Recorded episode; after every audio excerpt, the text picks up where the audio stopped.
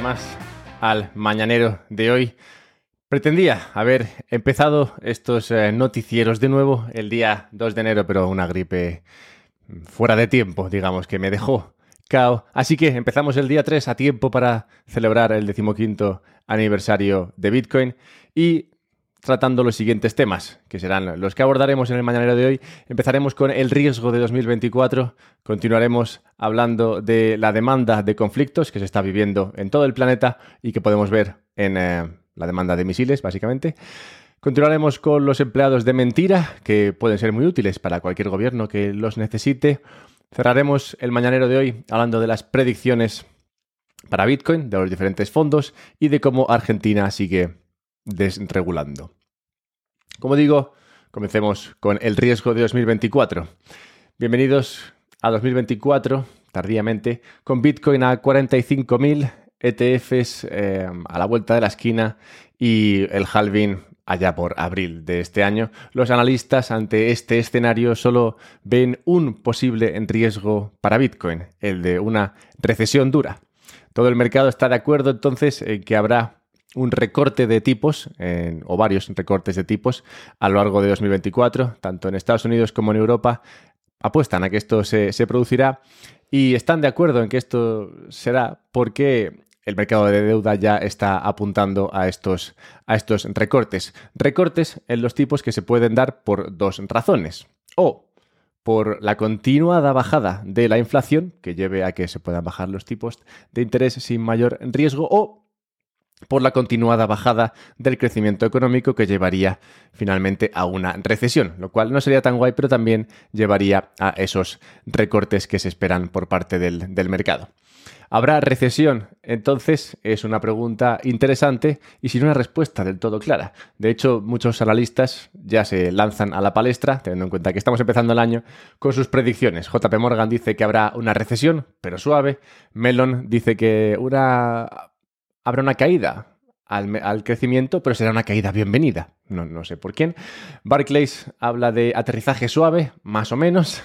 VS dice que hay una misión cumplida, esta es la de solucionar el problema de la caída del mercado, o sea que esto está bien, aterrizaje suave, bien, misión accomplished. Y luego otro sector, otro perdón, entidad financiera llamada Commonwealth Financial Network, que no, no, sé quiénes son, pero bueno, supongo que los han metido aquí porque ellos hablan de que la economía está en un estado ideal y había que encontrar a alguien que lo viese así de bien. Bueno, total, que se espera recesión más o menos, o no del todo claro, pero si hay recesión en 2024, el dinero temerá una caída de la bolsa y buscará dónde refugiarse.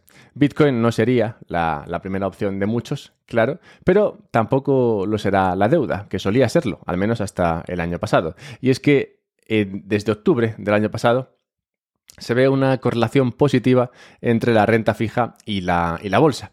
Una correlación positiva que no se veía desde que la inflación oficialmente era un problema, allá por los años 90. Los últimos años, los últimos 20 años, esta correlación ha sido negativa y la renta, la renta fija era refugio. Ahora mismo ya no lo es.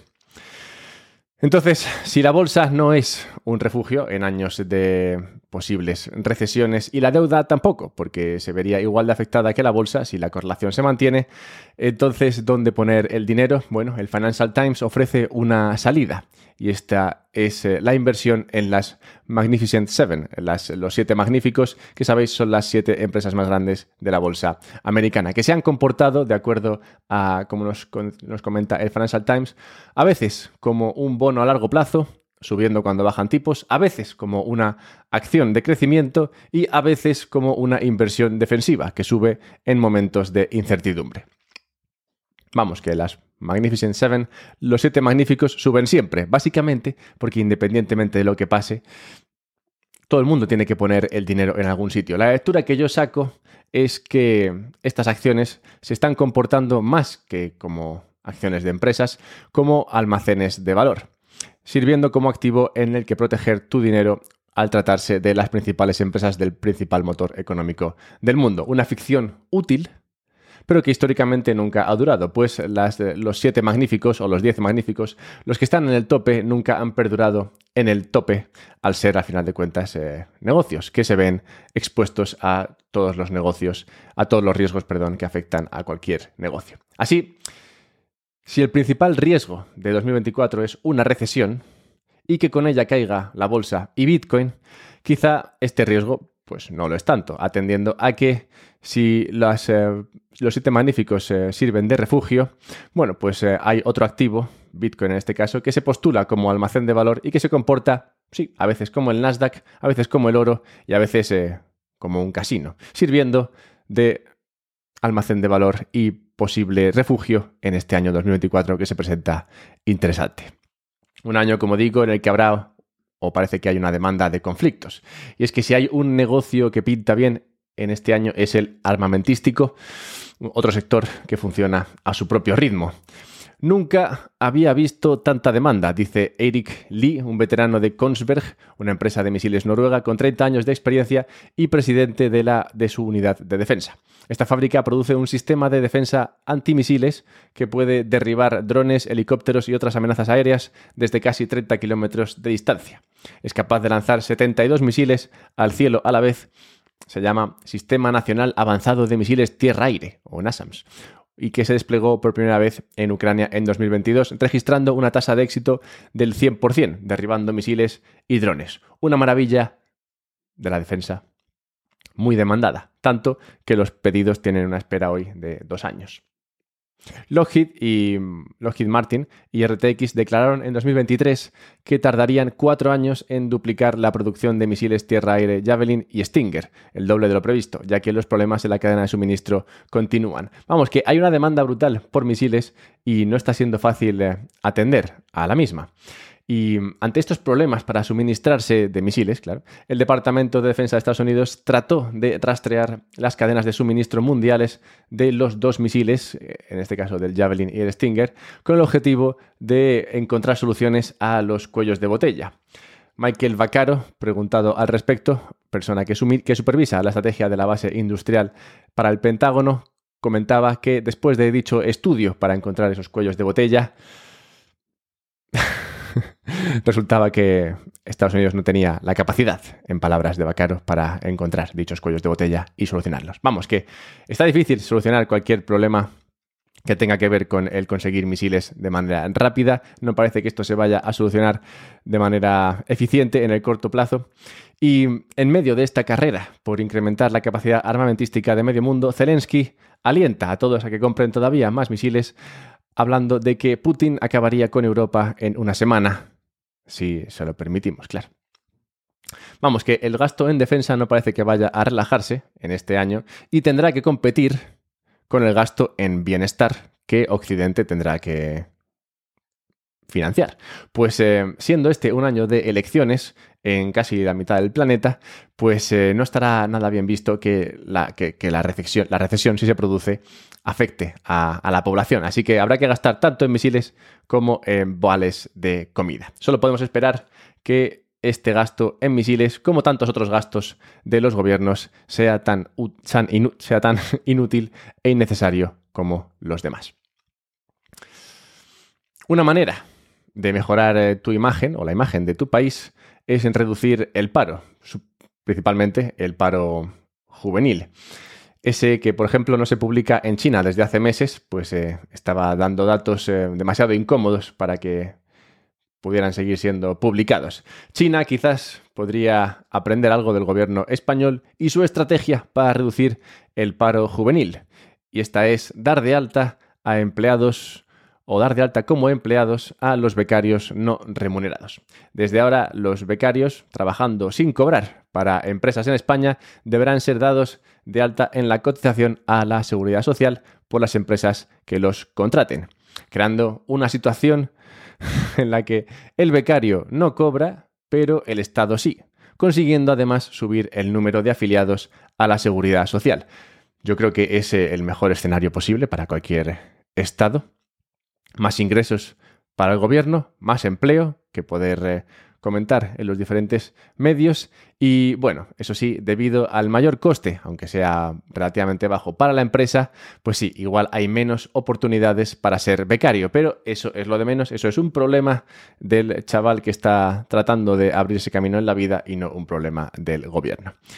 Cuando muchos jóvenes que no tienen ni idea de lo que es trabajar, ni se les permite aprender lo que es trabajar hasta los 23 años se conviertan en parados de larga duración, tampoco será un problema grave, pues se acaba de acordar elevar el subsidio de desempleo para todos aquellos desempleados. Todo esto, claro, saldrá del bolsillo de los que sí generan algo de riqueza en este país. ¿De dónde saldrá ese dinero, por tanto, para financiar el que nadie trabaje? Pues es una pregunta que no me pagan por responder. Yo creo que saldrá de todos aquellos los que ganáis algo de dinero, claro. Y sobre todo de las empresas, que cada vez ganarán menos. Dejadme 30 segundos para recordaros que podéis ayudar este año también a que este contenido siga fluyendo y que llegue a más personas, que encontréis a más gente que tenga estas mismas inquietudes al escuchar los mismos comentarios y los mismos eh, noticieros. Si compartís este contenido con ellos, puedes hacerlo a través de Twitter, simplemente coges el enlace de esto, lo publicas ahí. Si quieres metagueas, ya de paso así me entero de quién eres. Y nada, eso, eso ayuda mucho al canal, muchas gracias. También puedes ayudarte a ti mismo al tiempo que me ayudas. Si compras Bitcoin a través de Relay, encontrarás un enlace con un descuento en la descripción y podrás guardar ese Bitcoin en una Bitbox si lo haces también usando el descuento que está en la descripción. Perdón, usando el enlace que tiene un descuento y que está en la descripción. Bien. Sería interesante comprar Bitcoin de acuerdo a las predicciones que nos ofrecen los diferentes, eh, las diferentes instituciones o bancos que han propuesto lanzar un ETF de Bitcoin. Y es que todos ellos han dado predicciones sobre el precio de Bitcoin para finales de 2024. Y sus predicciones, como es lógico, no se quedan eh, nada cortas. Tenemos Bitcoin Swiss que dice que Bitcoin llegará a un all-time high, vamos, que subirá más de 70 mil dólares. Bitwise dice que el precio de Bitcoin llegará a 80 mil dólares. Crypto Finance Group, que ahora mismo no sé quién es, también all-time high. ETC, ETC perdón, Group dice que el precio de Bitcoin llegará a 100 mil. K33 Research, que es una que sigo yo, que no va a lanzar un ETF, pero que también tiene sus propios eh, analistas, dice que all time high, Vanek all time high. Vamos, que todos dicen que Bitcoin va a subir un montón en 2024, un consenso al que llegan basándose en la supuesta, la supuesta aprobación de los ETFs y cómo eso se va a llevar parte de la oferta de Bitcoin, haciendo que su precio, claro, suba en, eh, en la misma medida. También eh, el Bitcoin halving, o sea, el, halving que se producirá en Bitcoin en abril y la bajada de tipos que, como digo, podría ser la respuesta a una posible recesión o simplemente a que todo vaya genialmente en la economía. Bueno, todos ellos son factores que podrían hacer que Bitcoin subiese a esos niveles que dicen eh, estas personas que son los que alcanzará Bitcoin hacia finales de año. Esto no se verá exento de cierta volatilidad, pues apuntan eh, todos los analistas que siendo este un año de elecciones en muchos sitios, de hecho el 45% de la población votará este, de la población mundial, votará este año en, elecciones, pues eh, eso puede llevar a cierta volatilidad, ya que sabéis que los diferentes gobiernos tienen tendencia a actuar de manera extraña, digamos, a gastar dinero que igual no tienen cuando hay elecciones, por aquello de ganar votos de maneras, eh, supongo que limpias, no sé. Pero bueno, que habrá cierta volatilidad. Pero ese es casi el único comentario que hacen al respecto, lo cual me hace pensar que quizás el mayor riesgo es que no se ve ningún riesgo, al menos dentro de los eh, bitcoineros para el precio de Bitcoin. Todos apuntan a que la cosa irá bien y ya está. Ayer, de hecho, habría de nuevo el eh, mercado de derivados estadounidense, el, la CME, en, Chicago, y habría con primas para comprar Bitcoin en máximos, primas que llegaban a ser del 50% anualmente. Y también se da el caso de que no hay nadie corto, es decir, nadie está vendiendo Bitcoin sin tenerlo a día de hoy, ya que con el eh, posible anuncio del ETF la semana que viene, pues yo creo que nadie se atreve. Y esto muestra que el coste, esto se puede ver en el coste de financiar una posición larga, que está en el 72%, un 72% anualmente, lo cual es un coste muy elevado para mantener una posición apalancada larga en Bitcoin. Vamos, que todo el mundo está muy caliente con el tema de Bitcoin por las razones que han sido expuestas y todo lo cual me lleva a pensar que, bueno, el riesgo es que todo el mundo está mirando hacia un lado y, como todos sabéis, pues nuevamente eso nos lleva hacia otro, al menos en el corto plazo. Iremos viendo qué otras opiniones surgen, pues las que están dentro de Bitcoin ya sabemos cuáles son. La otra batalla interesante de enero de este año será la de ley por aprobar la ley Omnibus en Argentina.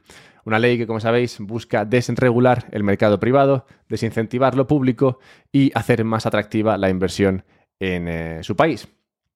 Una ley que tendrá que pasar por eh, el Congreso, donde el partido de ley no tiene la mayoría, y que se antoja una ley necesaria para llevar a cabo los cambios que estima necesarios para reactivar la economía. Cambios que, como sabéis, serían cambios que llevarían a una economía más libre, una economía donde lo privado tenga la mayoría del peso y donde lo público cada vez cueste menos a aquellos que sí que producen. Pero una ley que, como digo, será difícil de sacar adelante. Una ley que ya se enfrenta a quejas de los diferentes sectores que se verían afectados por la pérdida de protecciones por parte del gobierno. Por ejemplo, el sector azucarero, que dice, no, por Dios, no me hagas eh, competir en el mercado sin ayudarme con aranceles y demás cosas.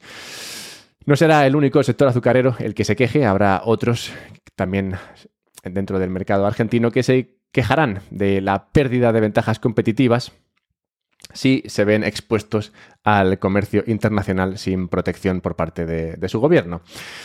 Lo cual yo creo que simplemente muestra la naturaleza del problema. Y es que si tú tienes, si tú participas en un sector, en una industria en la que no eres competitivo, pues igual no deberías dedicarte a esa industria o sector. Igual tendrías que dedicarte a aportar valor en otro lugar. Pero claro, a nadie le gusta escuchar eso. Bueno, como todas las cosas políticas, muy probablemente esa ley ómnibus de mi ley tendrá que rebajarse un poco, aguarse. Y por eso creo que es interesante lo que han eh, hecho con ella, y es que la han lanzado con, todo. Pues eh, si tú lanzas eh, una oferta con, todo, digamos, pues es más fácil relajarla un poco, rebajarla y así ganar el apoyo de los que necesitas sin tener que ceder demasiado. Bueno, veremos qué pasa al final, pero esta será, junto con eh, los ETFs de Bitcoin, la batalla de enero.